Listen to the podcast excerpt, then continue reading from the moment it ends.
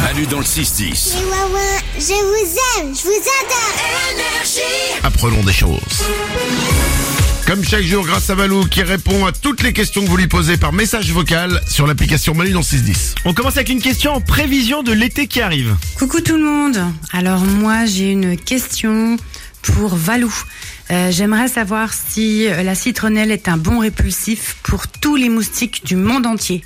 C'est une bonne question. Ouais. Parce qu'on nous dit que la citronnelle, euh, c'est, c'est- ça fait partir les moustiques. Alors moi, honnêtement, euh, ça n'a jamais marché, j'ai l'impression. Ouais. C'est une impression. Ça marche plus pour les humains, j'ai l'impression, tu vois. C'est c'est- ça pue C'est vrai vraiment. que tu mets de la citronnelle, je m'approche pas trop. Non, la citronnelle est assez efficace. En fait, elle va, elle va affoler le système nerveux des, des moustiques. Ah bon Donc en gros, ça va les faire paniquer. Et ils vont s'éloigner de, de la citronnelle, quoi, de l'odeur de citronnelle. Ça marche aussi contre les mouches, les puces, les tiques et les poux. Mais ça marche vraiment ce gars Alors oui, la citronnelle marche vraiment, mais attention parce qu'elle est active qu'une ou deux heures. C'est aussi pour ça. Je peut-être que vous Ah embêtez bah pas. voilà, Ah, bah oui, c'est- ouais. Bah, donc ça sert à rien de mettre de la citronnelle quand tu vas te coucher.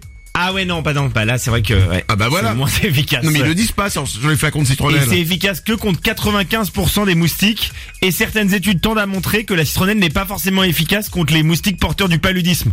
Donc les plus dangereux, quoi. Aïe. Donc, Ouais. donc il faut se- plutôt aller vers d'autres types de répulsifs qui sont vendus en pharmacie notamment. Et il faut, il y a des répulsifs pour chaque région du monde. Parce que les moustiques sont différents selon les régions du monde. Ah ouais Ouais, t'as des répulsifs pour les moustiques tropicaux, des répulsifs pour les moustiques qui ont la fièvre jaune. Oh là Ouais, là. des- trucs différents, quoi. Ah c'est compliqué. Sacré business. hein. Oh là là. Le business des moustiques. Oh là là, dans Capital, la semaine prochaine. Euh, une autre question. Euh, Licorne 318 se pose une question sur un bruit familier. Salut les Wanwan, cette question est pour Valou. J'aimerais qu'il nous dise la différence euh, sur les sons cloches pour un dimanche ou les autres jours. Bisous les Wanwan. Ça, c'est vraiment le genre de question. J'ai l'impression qu'elle elle- elle- elle rentre de soirée, puis elle a entendu les cloches. Elle fait, eh, mais dis donc, j'ai une question pour Valou. Euh, y a- je savais même pas qu'il y avait différents sons de cloches. Eh ben, moi. on, on a tendance à l'oublier, mais la fonction numéro un des cloches est de, de donner l'heure. Puisqu'à une époque où les gens n'avaient Oui. pas de montre, et ben ça leur donnait l'heure et ça rythmait leur journée. Ça, et, et, euh, donc t'as le nombre d'heures. Donc je te rappelle, quand il est 23 heures, c'est relou, mais bon. Ouais.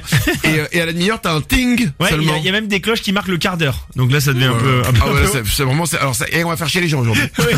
Et ensuite, dans les sonneries qu'on va dire sonneries événementielles, il y a la volée. La volée, c'est quand les cloches grosses et petites sont en mouvement de façon rapide et anarchique. Et c'est pour euh, les messes du dimanche, pour les jours de fête comme Noël ou Pâques, et aussi pour les mariages. Elles sont utilisées. Et ensuite, il y a le glas. Le glas, c'est une alternance plus lente de la grosse cloche et de la petite. Et là, j'ai appris quelque chose. Lorsque le défunt est un homme, faut actionner la grosse cloche en premier, puis la petite. Et lorsqu'il y a une femme, c'est une femme, tu commences par la petite cloche, puis la grosse ensuite. D'où euh, sonnait le glas. Sonner le glas, ça vient de là. Et ensuite, il y a Oh. une cloche qui a disparu parce qu'on maintenant il y a les sirènes municipales, le tocsin. Là, c'est 60 coups par minute, ça va très très vite, ta ta ta ta ta, et c'est quand il y a un feu ou un événement tragique quoi. Putain, là, tu l'entends. Hein. Là, là tu fuis là. Waouh. Ok. Merci pour tous ces sons de cloche.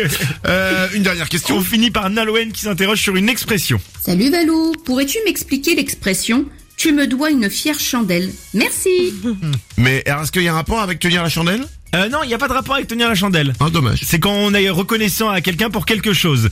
Et ben ça vient là aussi de la tradition catholique, puisqu'à l'époque quand on remerciait Dieu et qu'on lui disait qu'on lui devait une fière chandelle, et ben on allait allumer un cierge à l'église. Ah, mais On ça le existe toujours, remerciait. ça, allumer le Exactement. cierge. Et plus on le remerciait, plus le cierge était grand. Donc le fier, c'est pour la grandeur du cierge.